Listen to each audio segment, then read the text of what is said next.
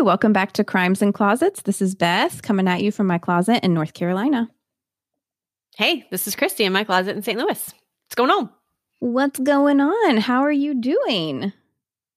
I'm I'm good. I feel energized. I'm- Same. Yes. I have been on my game this week. I will tell you, I have been super busy and I've been subbing at my kids' school and I've been really on my game. Well, good for you. doing all Good. the things. And let me tell you, so Monday, I subbed at my kids' school Monday, which is a terrible idea. Don't ever do that on Mondays if you have a choice. Like- we had friends in town this weekend and I was tired. So, and had no food in my house and it was, I was on the struggle bus. But I did it. I got my kids to school. I got to school. I did my makeup. I put on regular pants. I went. We came home from school. I worked. I did a great job. And then I came home from school and I was cleaning my house a little bit and I made dinner. And I was like, I am winning Monday. Like I am I'm this great subber. I'm a great mom. I've checked all my boxes today. I'm still wearing my regular pants so proud of you. super good, right? so I put an earbud in my ear and I was like, I'm going to make dinner. I'm going to listen to a podcast because I've been busy all day and zone out and make dinner. And I was like bebopping around my kitchen, you know, just making dinner. And I don't know, 30 minutes, 40 minutes, whatever, however long it takes. And my doorbell rings. And I was like, well, that's weird. Why are they ringing my doorbell? Why is UPS ringing my doorbell? Just leave it on the porch, whatever. So I go and get the door, and it's this lady standing there, and she's like, Hi, I'm so sorry to interrupt you, but do you have children? And I was like, Yes. and I'm like immediately like looking around my house, like, where are my children? and she's like, Well, I was just running by and there's somebody screaming help in your backyard. and I was like, "Uh, I know. oh my gosh.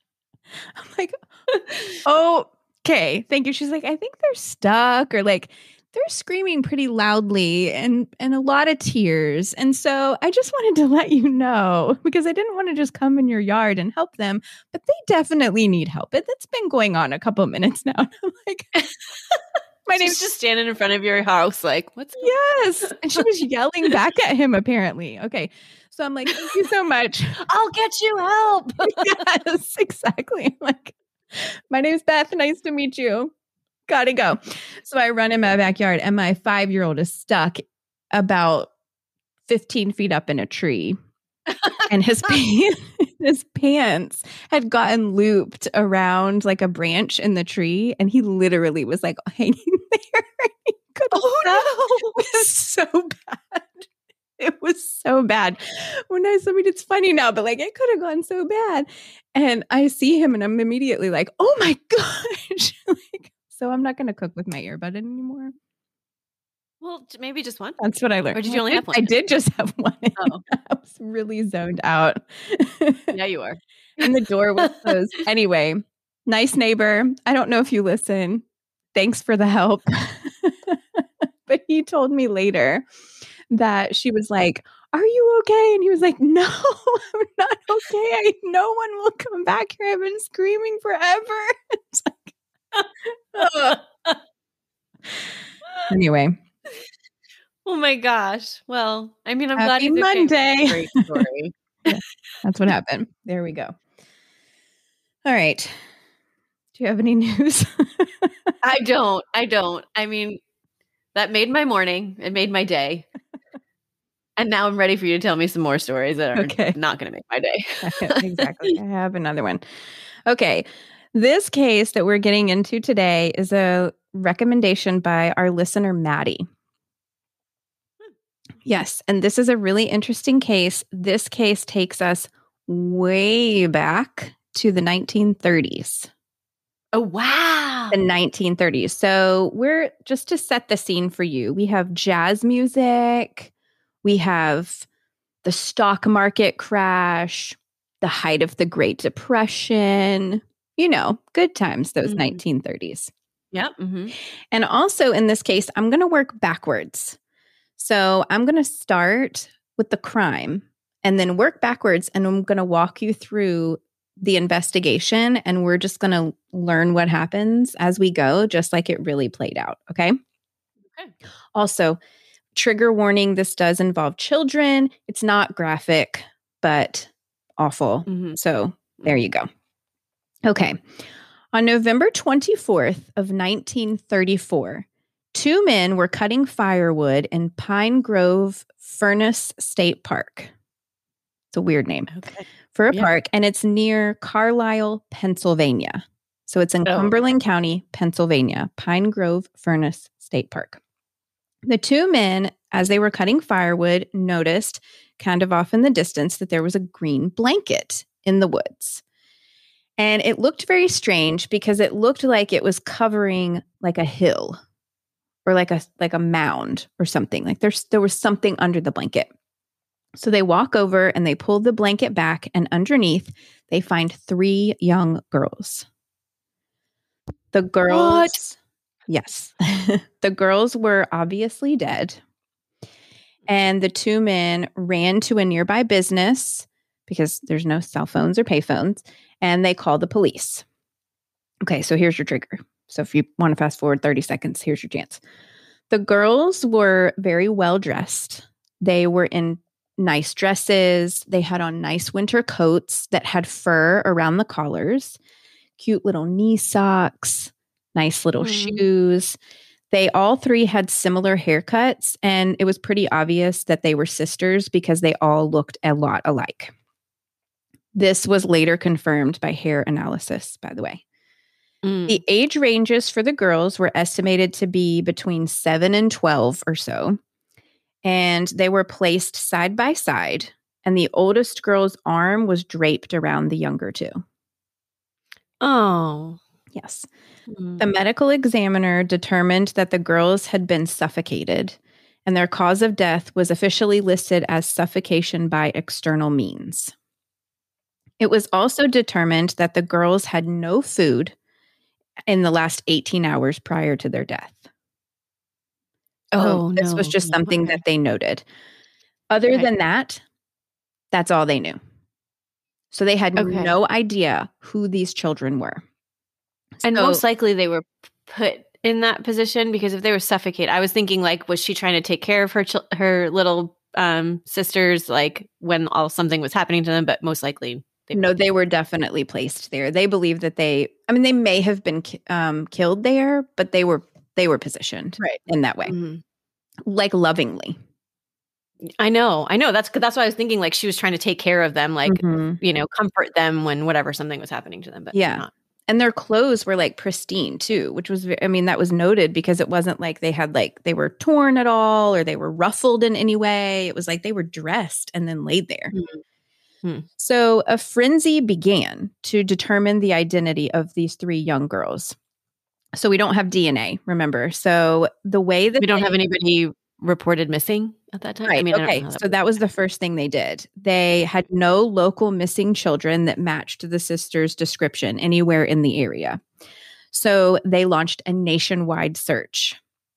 Okay. Let me just sidebar. Something I learned about the 1930s is that their death investigation practices were really weird. Banana, actually. and I understand they were limited means. And so it's easy for us to look back now and be like, what is that about? But at the time, that's that was their options, and but but it's still weird. Okay, so photos of the three girls laying in the woods, so like the crime scene, were printed in national newspapers. Oh my goodness. Isn't that terrible? I mean, I hate that. And then they opened up the funeral home to the public. And people came in by the thousands to view the bodies to see if they knew who they were.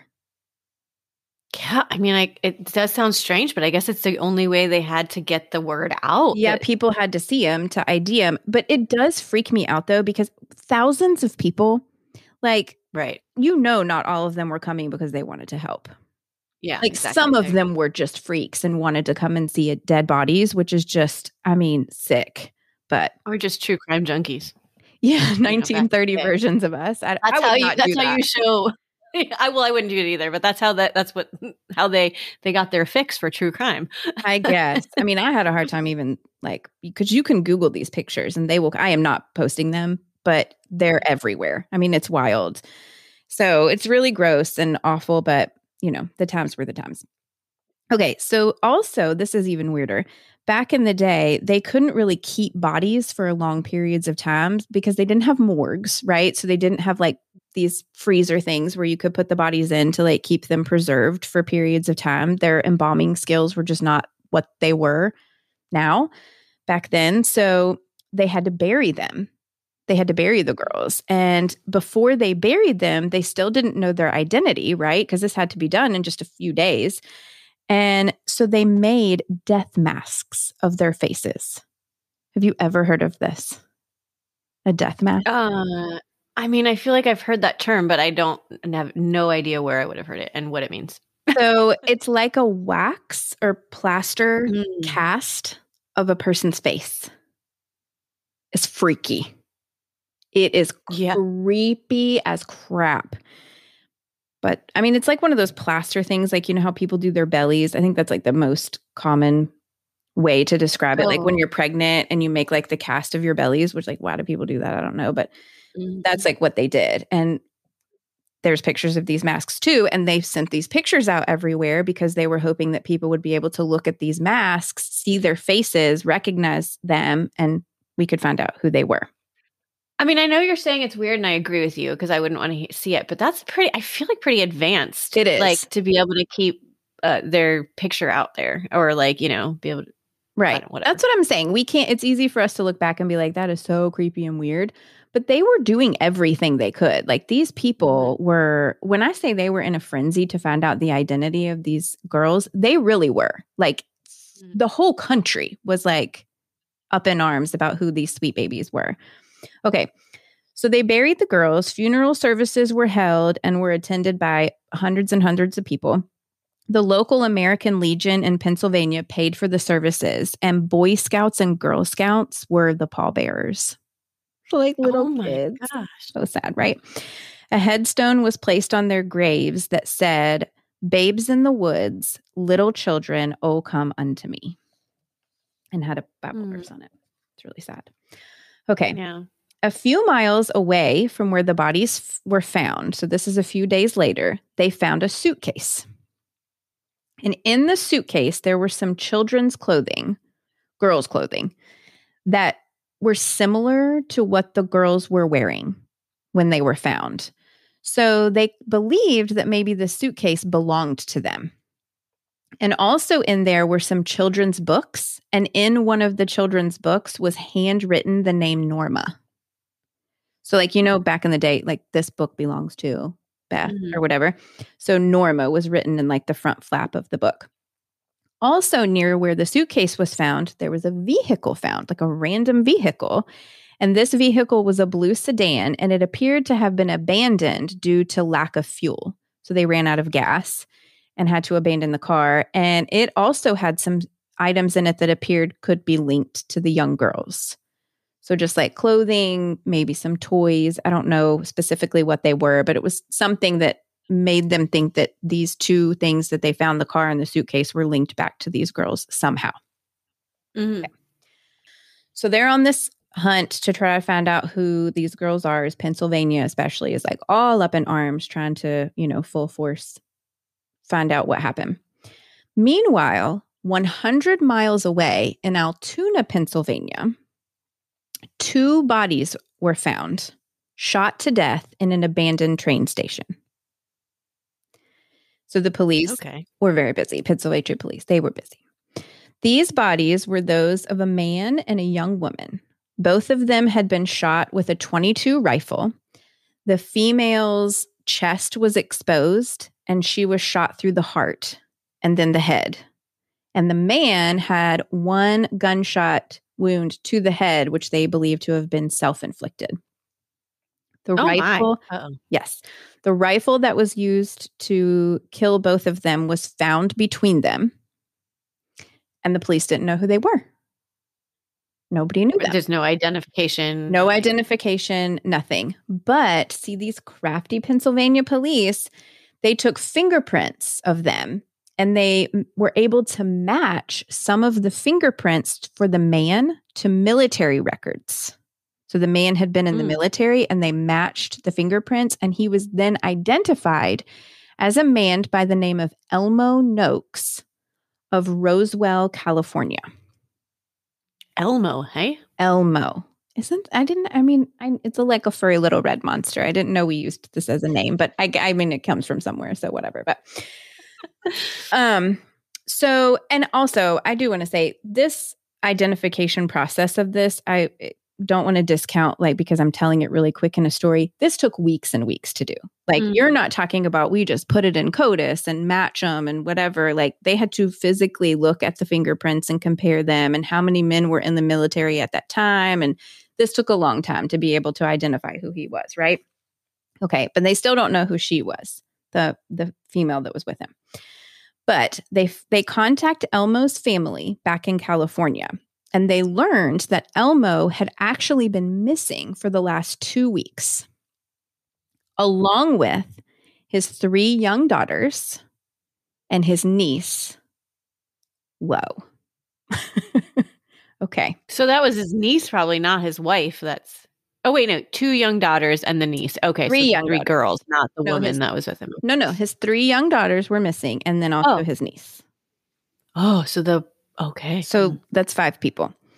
So they then, at the same time that they're like trying to find his, um, who these fingerprints belong to, they run the plates. Well, it probably wasn't plates, but whatever it was in the 1930s, they run some kind of an identification tag on that abandoned car that they found back near the girls' bodies. And it also traced back to Elmo Noakes in California. Hmm. So, what's he doing on that side of the country? Exactly. Here we have a connection, right? So they were finally able to identify all of these bodies. So we have mm-hmm. Elmo Noakes, who was 31 years old. 31. Okay. Wow. We have Winifred Pierce, who goes by the name Winnie. This was the female companion that was with Elmo in the train station. She was 19. That's the niece. That's the niece. Then we have the girls that were found in the woods. The girls are Norma Sedgwick, who was 12, DeWilla Noakes, who was 10, and Cordelia Noakes, who was 8. Okay. So, how did we get here? How mm-hmm. did this family of five, all the way from California, end up in Pennsylvania, all dead? How did they get there? Why are they dead? What happened to them? Mm-hmm. And where where's mom of the kids? We're gonna get to mom. Okay. Right after this break. This episode of Crimes and Closets is brought to you by Best Fiends.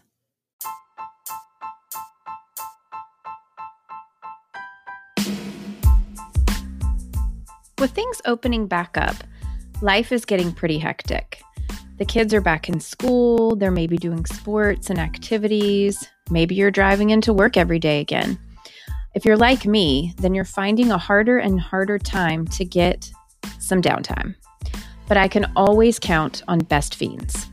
Best Fiends is a mobile puzzle game with cute little characters, colorful worlds, and they add new levels and challenges all the time.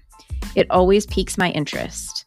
When I need to zone out and relax, all I need is my closet, my phone, and my favorite Best Fiends characters, Jojo the Butterfly, and my cute little fly Brittle, and the many more. So join millions of us who are already playing and download Best Fiends free on the Apple App Store or Google Play. That's friends without the R, Best Fiends.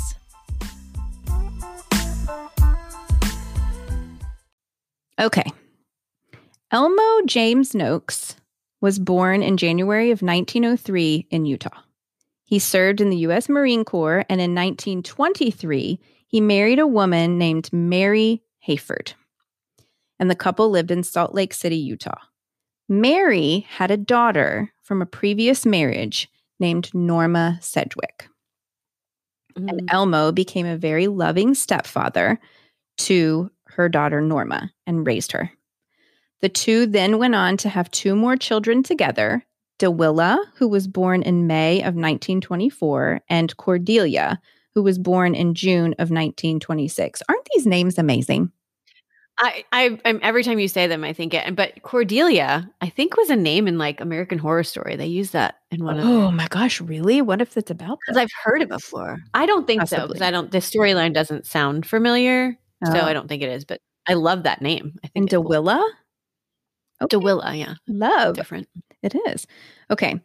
So then, in July of 1932, Mary, Elmo's wife and mom, died of septicemia which is like blood poisoning, essentially, following a self induced abortion. What? That's all it says. That's all it says. I couldn't find anything else about it. Why is she trying to abort a baby? I don't know. Does it have something to do with Elmo? I don't know. Tell me more.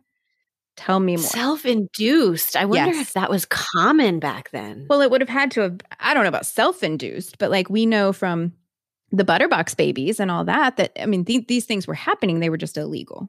So I would imagine if you wanted to have an abortion, you would, that would be an option is to do it yourself because you'd get in trouble if you went anywhere or there was nowhere to mm-hmm. go.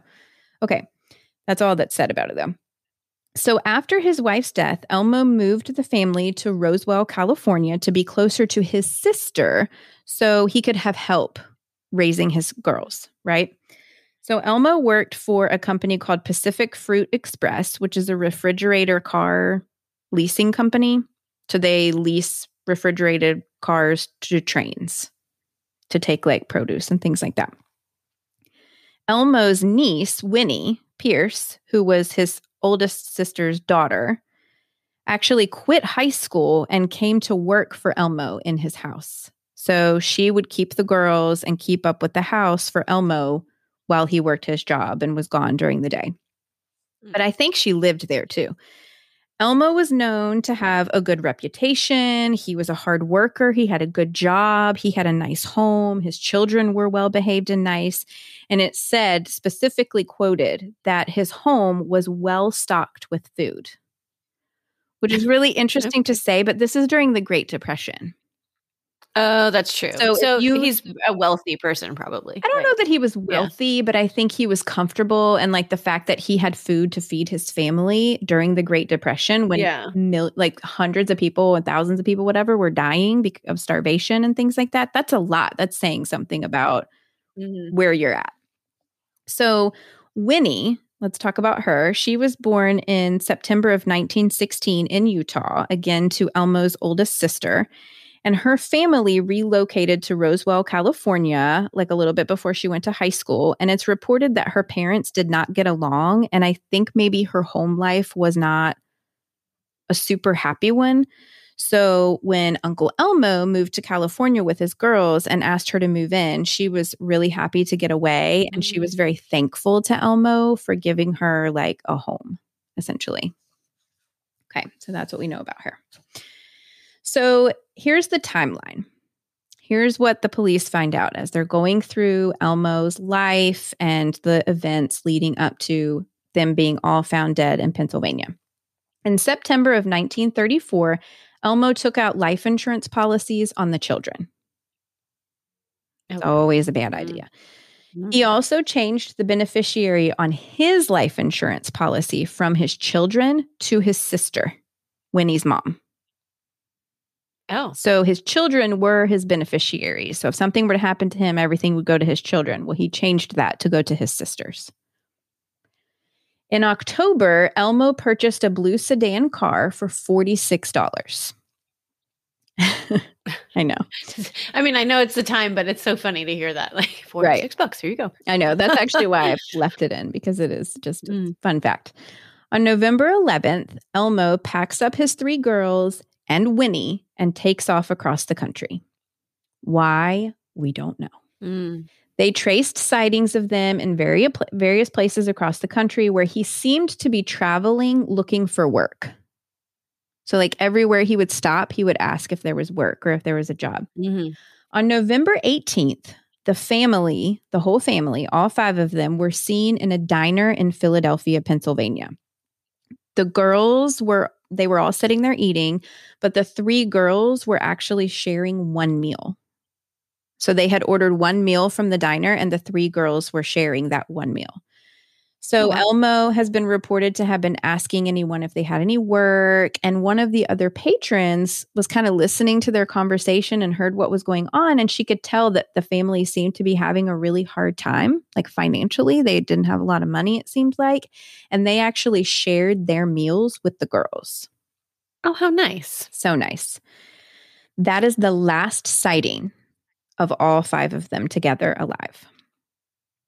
So then we have a report that Elmo and Winnie stayed at a boarding house on November 22nd in Altoona. So this is where they were found was in Altoona. They were alone. The children were not. Right. I was going to say just those two. Just Winnie and Elmo. On November 23rd, Winnie pawns her coat. So she goes in, she has nothing else, and she pawns her coat and gets a little bit of money Elmo then takes that money and purchases a 22 caliber rifle for $2.55. No background checks back then. Yeah, right. on November 24th, nothing would have showed up on a background check for him, I don't think. Well, anyway, but yeah, yeah, but I'm just saying you could just walk in and be like, walk out with a gun. yep, for, for $2. yeah. Mm-hmm. On November 24th, the girls were then found in the woods in back in the state park. And then a few days after that, Elmo and Winnie are found dead in the abandoned train station.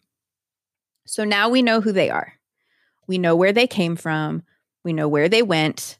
What we don't know is what happened to them or why, why this happened. Why did Elmo take his family and up and leave California? Why are they all dead? Tell me why again. Tell me yes. why. Are you going to tell me why? I'm really tell hoping so. Ain't nothing but a heartache. tell me why. Okay, so here are the theories. We don't know. We don't know exactly oh, what happened to them, but we have theories. You can pick one. You're going to have one to pick from. It's okay. The most common theory, the one that I believe, actually, so I'm telling you first because I can. Elmo and Bias. Winnie, yeah, exactly. Elmo and Winnie had entered into a romantic relationship. Mm-hmm. Because mm-hmm. incest is a thing, people. It happens. Mm-hmm. The two of them were being told by family and their community that this relationship was not going to fly because it's gross. And so they had decided that they wanted to be together and they ran away. They ran away together. They packed everything up and they took off across the country. They left Elmo's well paying, successful job, their beautiful home, and drove across the country in search of a new life together, thinking that Elmo would find work along the way. But it didn't turn out that way. He couldn't find a job because it's the Great Depression, dude. And the family quickly ran out of money and ran out of options and could no longer survive, essentially. So Elmo and Winnie made the decision that they were going to kill the children in order to like save them from further suffering. And then they did that and tried to move on, but couldn't because their resources were limited and they probably felt super guilty. And so then they decided to kill themselves.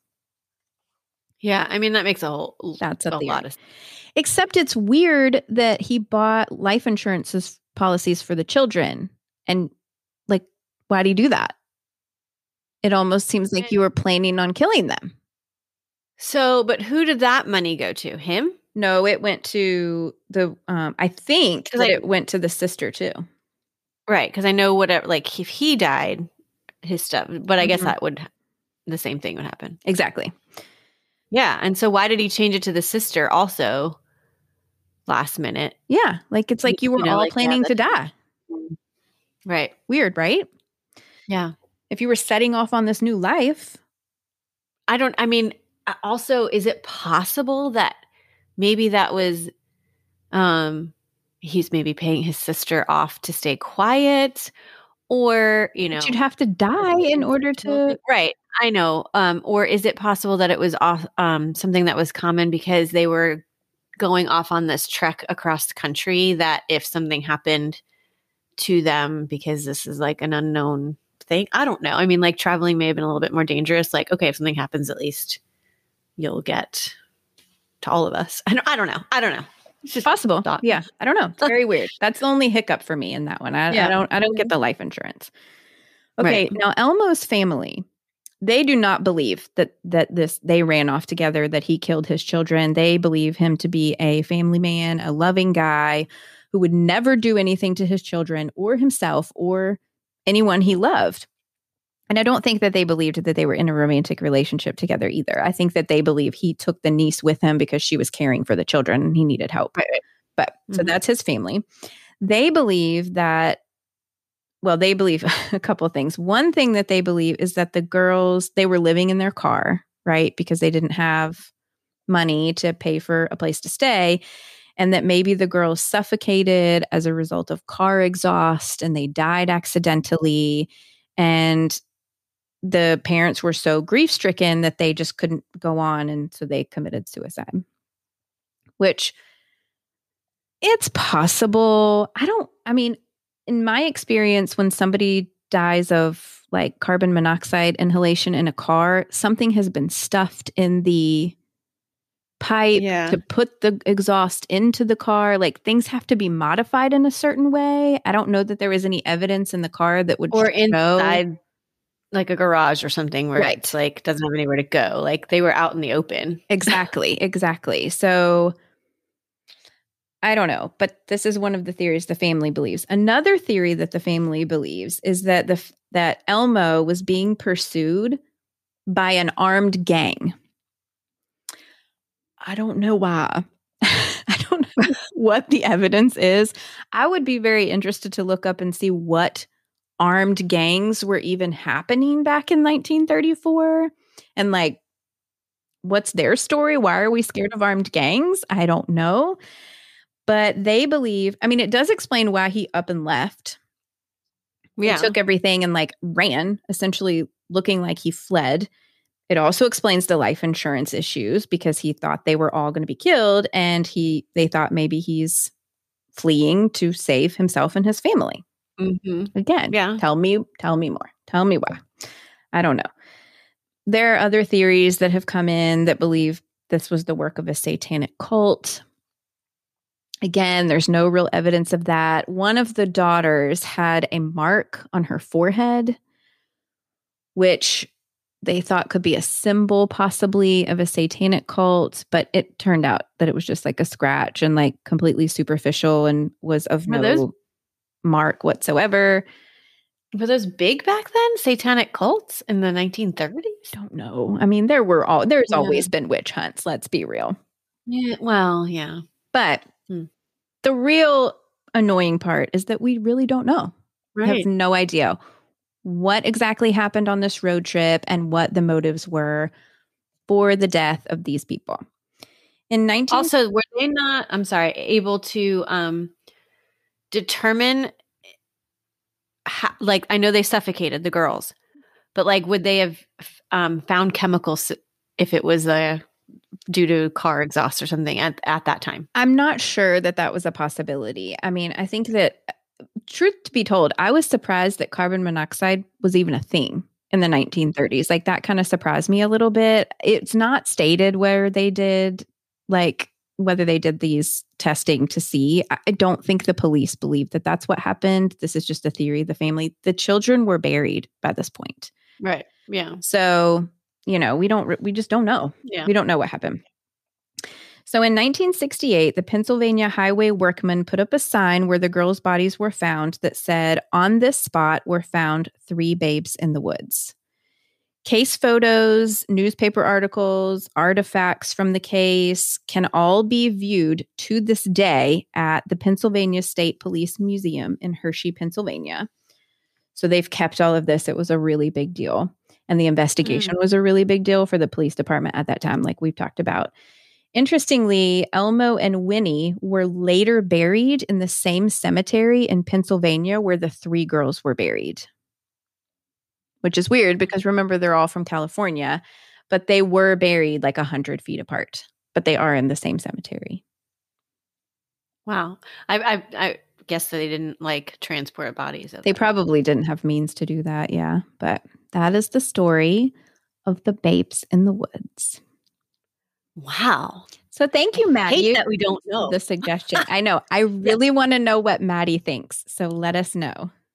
Yes, please send, send us your theory, or if you agree with one of these, or if you have a separate one. Yes, exactly. Or anybody, anybody that has an idea of what they get us get hit us up on social media when Beth is posting this week. Like, what do you think? What do you think happened to the babes in the woods? Three precious kids, all five of them. So tragic. It's like really sad. It's so random. It's the 1930s, which just automatically gives it like an air of creepiness. Yeah. It was a very haunting story to research. Very and just a random though.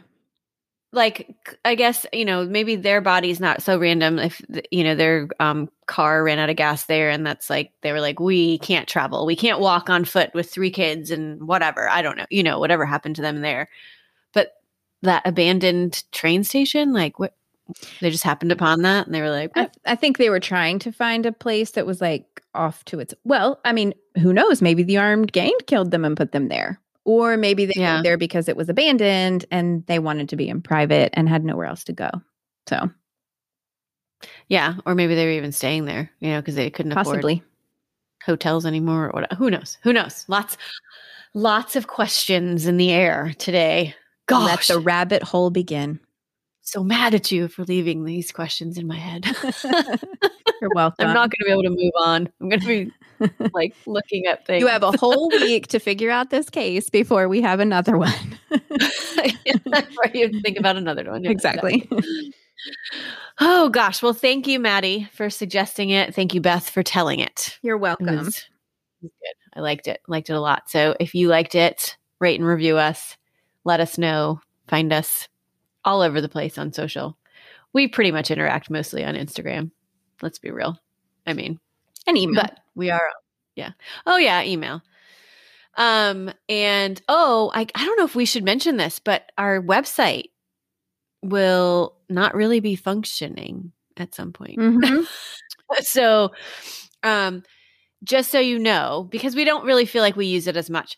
Um, it'll still exist, but I don't think it's going to function the way like some people send stuff in through that suggestion. Email us directly, crimesandclosets at gmail.com, just so you know, sometime in May, end of May, I think. Yes. Um, so hit us up, email, Instagram, Facebook, and keep listening. And as Beth mentioned last week, share us, share us with your friends, because I feel like that's where we start to gain some momentum is when people send us send us as a suggestion to a friend. So if you know people who like true crime, send us to them. And always remember the world is scary, people suck. Hide in your closet.